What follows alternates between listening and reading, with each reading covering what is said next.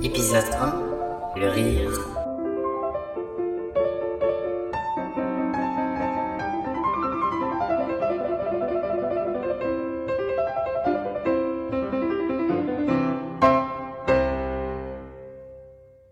En fait, c'était un tétard. Croyait qu'il était tôt, mais en fait, il était tard.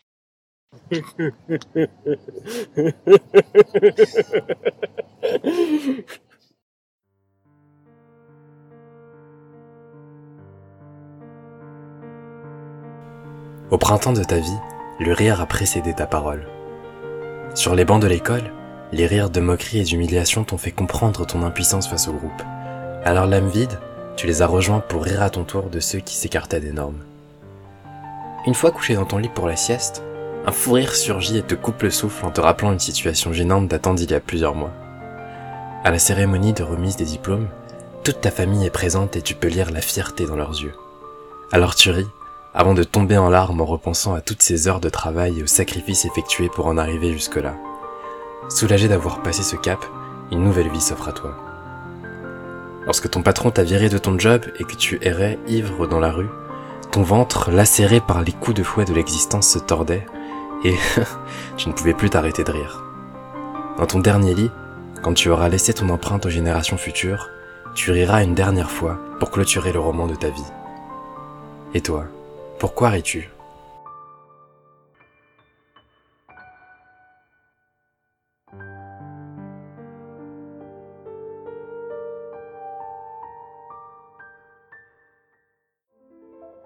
Acte 1, scène 1.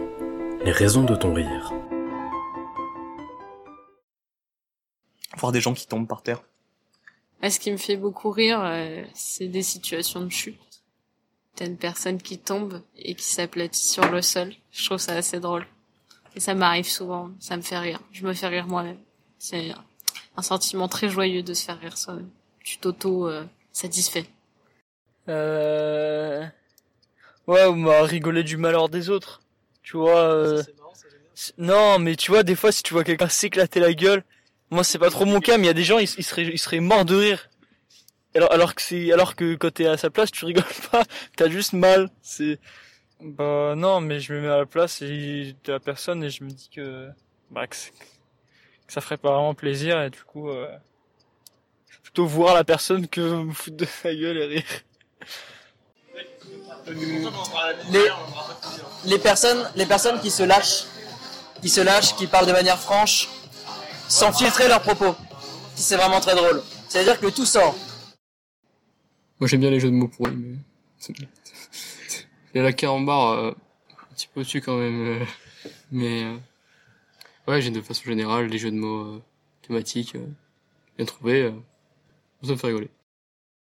Moi, ça me fait rire quand c'est pas drôle. Tu vois Parce que c'est pas le jeu de mots qui me fait rire, c'est de la gêne après. Quand j'étais en terminale, mon prof il nous parlait de Platon. Et genre il nous disait, euh, Oh énorme. tu peux me laisser terminer? Il nous disait oui, euh, alors Platon pour, euh, il nous parlait de l'amour et de la beauté chez Platon. Il nous disait, euh, on va chercher, commencer à rechercher des des belles personnes, des beaux corps, des belles choses et tout. Et euh, donc il parlait tout le temps de beaux corps. Et moi au bout d'un moment, je me suis dit mais attends, beau corps, c'est le verlan de Corbeau. Et genre, dans ma tête, à chaque fois qu'il disait beau corps, je me suis mis à penser à Corbeau. Et genre, je me marrais tout le temps tout seul au fond de la glace. Et c'était assez gênant. Mais finalement, c'était c'est quand même super drôle parce que je suis sûr que même vous, là, en écoutant, vous êtes vraiment mort de rire.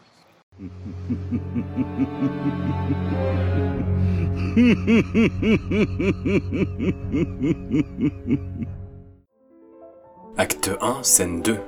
Contrôler son rire. En fait, euh, à l'antenne- à l'enterrement de ma grand-mère, en gros, euh, j'avais une, une de mes tantes qui devait avoir euh, la, enfin, 70 ans, un truc comme ça et tout. On était à l'église. Donc déjà, bon, un peu la première fois que j'allais à l'église. Et donc, bah, en plus, c'était pour un enterrement. Et bon, j'étais un peu triste à la base. Et là, il y a cette tante-là. Elle commence à se mettre, euh, tu sais, à la place du, du curé. Et elle commence à chanter... euh, elle commence à chanter, tu vois, genre des, des trucs euh, bah, chrétiens, du coup. Et j'avais pas l'habitude, je l'avais jamais entendue et je trouve qu'elle avait une voix qui était assez euh, assez énervante. Et donc bah, euh, j'étais avec mon frère en plus à côté qui a à peu près le même âge que moi. Et genre on se regarde on fait ah, merde. C'était impossible de pas rigoler. Enfin bon voilà. Lors euh, du décès de ma mère, il y a des amis à moi avec qui je rigolais tout le temps, donc ils se regardaient, qui sont venus à la maison pour me présenter les condoléances. Mais le moment des condoléances, euh, j'ai pas pu retenir euh, mes rires. C'était gênant et heureusement qu'on était euh, seuls euh, ensemble. Mais euh, on n'a pas pu euh, finir les condoléances jusqu'au bout parce que c'était des amis avec qui on riait tout le temps. Ça ne veut pas dire que j'étais contente de, du, décès de ma mère, mais c'était cette euh, solidarité, c'est que que ce soit dans le la souffrance, que ce soit dans le euh, les fêtes, euh, bon, on était là ensemble et elles sont venues me, me conforter. C'est un peu ça qu'on m'a fait. Ri en fait, j'ai vraiment rigolé. Acte 1, scène 3. Le rire forcé.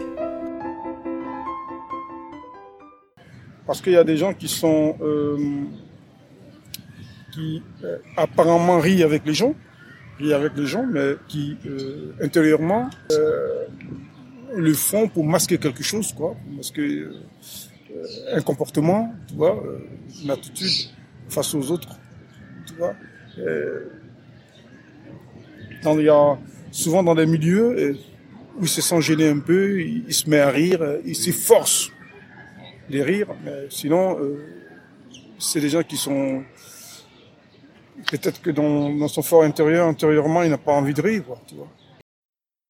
En gros, quand il y a une personne qui rit sans aucune raison, ben, je me dis que elle est forcément un peu hypocrite. Enfin, elle essaie en tout cas de donner une bonne image d'elle. En fait, je sais pas pourquoi. Moi aussi là, je me force un petit peu à rire. J'entre dans son jeu, et euh, c'est là où ça devient un petit peu chiant parce que ouais, c'est c'est juste un rictus forcé. Et au final, euh, tu vois dans le regard qu'en fait, il y a rien d'amusant. J'ai tout essayé pour remplir le dedans. J'ai pleuré pour de faux Pour faire semblant, j'ai arrosé mon cœur de larmes apatrides. Y a rien à l'intérieur, j'ai peur de t'aimer à vide. Acte 2, scène 1. L'exclusion par le rire. Alors, ce sont des choses qui m'arrivent très souvent, car euh, j'ai un problème d'audition, donc euh, j'entends euh, assez mal quand les gens, quand il y a du bruit autour surtout. Donc, par exemple, samedi dernier, je suis allée au restaurant et j'étais avec des amis de prépa et il y en a un qui est très drôle, il fait souvent des blagues justement. Et ça m'est arrivé de le regarder comme ça, abasourdi. J'avais pas entendu parce qu'il y avait une table derrière qui faisait beaucoup de bruit. Donc, étant donné que j'ai l'habitude, ça me fait plus rien maintenant et j'ai pas peur euh, d'avoir honte ou euh, je me vexe assez euh, difficilement aussi. Maintenant, ça me fait plus rien. Après, oui, quand t'es enfant, par exemple, ça te touche beaucoup plus. Tu te sens euh, exclu. Je pense que c'est surtout le sentiment d'exclusion quand quand t'as pas entendu la blague. Après, si elle ne te fait pas rire, tu vas pas te sentir exclu. C'est plutôt juste ah ils ont un mauvais goût et voilà. Le rire utilisé comme moyen de domination, d'humiliation, c'est c'est un rire euh, euh, méchant, c'est un rire euh, ironique, c'est pour détourner, pour il y a un peu de l'hypocrisie là-dedans, c'est-à-dire que on veut pas se montrer, on est lâche, a aussi une lâcheté, une certaine lâcheté là-dedans.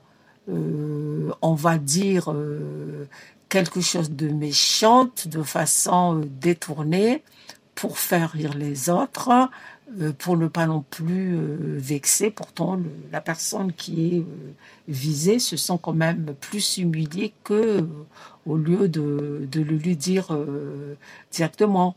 Donc pour moi, c'est un rire déguisé, ironique, méchant, pour atteindre, pour manipuler, pour déstabiliser, pour se venger. Euh, Ça, c'est autre chose, en fait. Ça fait pas partie de rire, rire naturel. C'est euh, un détournement de rire. Donc, euh, c'est autre chose. Ça, pour moi, c'est pas de rire.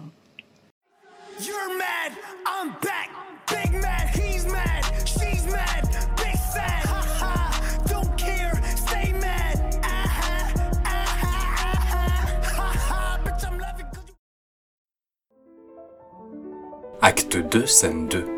La sociabilité par le rire. Enfin, généralement, on rigole avec ses amis, donc euh, ça va être un peu difficile de trouver des amis avec qui, avec qui j'ai jamais rigolé. Mais je pourrais pas dire que ça n'existe pas non plus. Donc euh, voilà. Euh, sinon, il est nécessaire de rire. Hein. Moi, à mon avis, il est nécessaire de rire. Voilà. Euh, une personne qui, qui ne rit pas, à mon avis, euh, même si la personne, euh, même si c'est une bonne personne, une personne gentille, euh, on a l'impression que la personne est toujours triste et tout ça. Bon, ben, les gens ont du mal à l'approcher, quoi. Euh, un minimum quoi. Je vais pas non plus baser euh, une amitié sur le rire, mais ouais non c'est c'est vrai que une personne à qui je peux jamais rire, ce serait un petit peu euh, ouais ce serait difficile quand même de rester en contact avec elle euh, longtemps.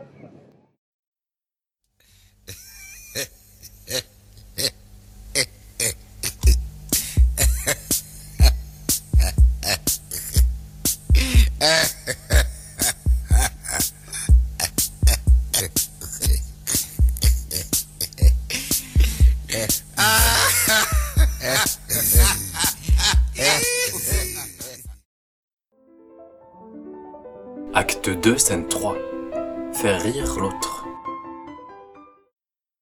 Après, je pense pas qu'il y ait vraiment de règles bien codifiées pour pouvoir faire rire. Faire rire, ça doit être spontané. Il faut surprendre, étonner.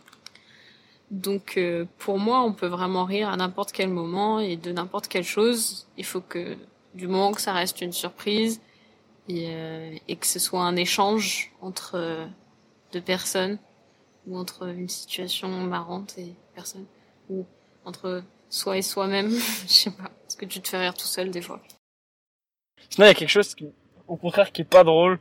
Non, qui peut même être drôle parce que c'est pas drôle. C'est euh, des mecs, tu vois, ils, ils font une blague qui est à peu près, voilà, qui, qui, qui, passe, quoi, qui, qui est convenable. Et sauf que ils rigolent à leur propre blague, en mode genre, c'est pas drôle.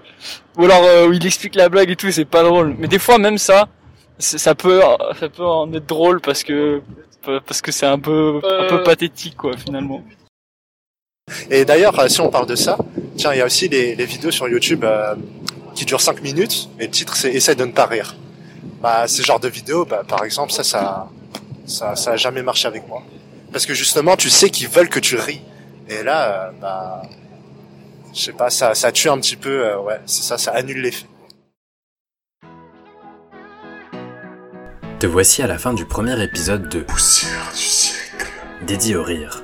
En attendant la suite, n'hésite pas à t'abonner à la chaîne, à lâcher un pouce bleu et à partager le contenu tout autour de toi. À bientôt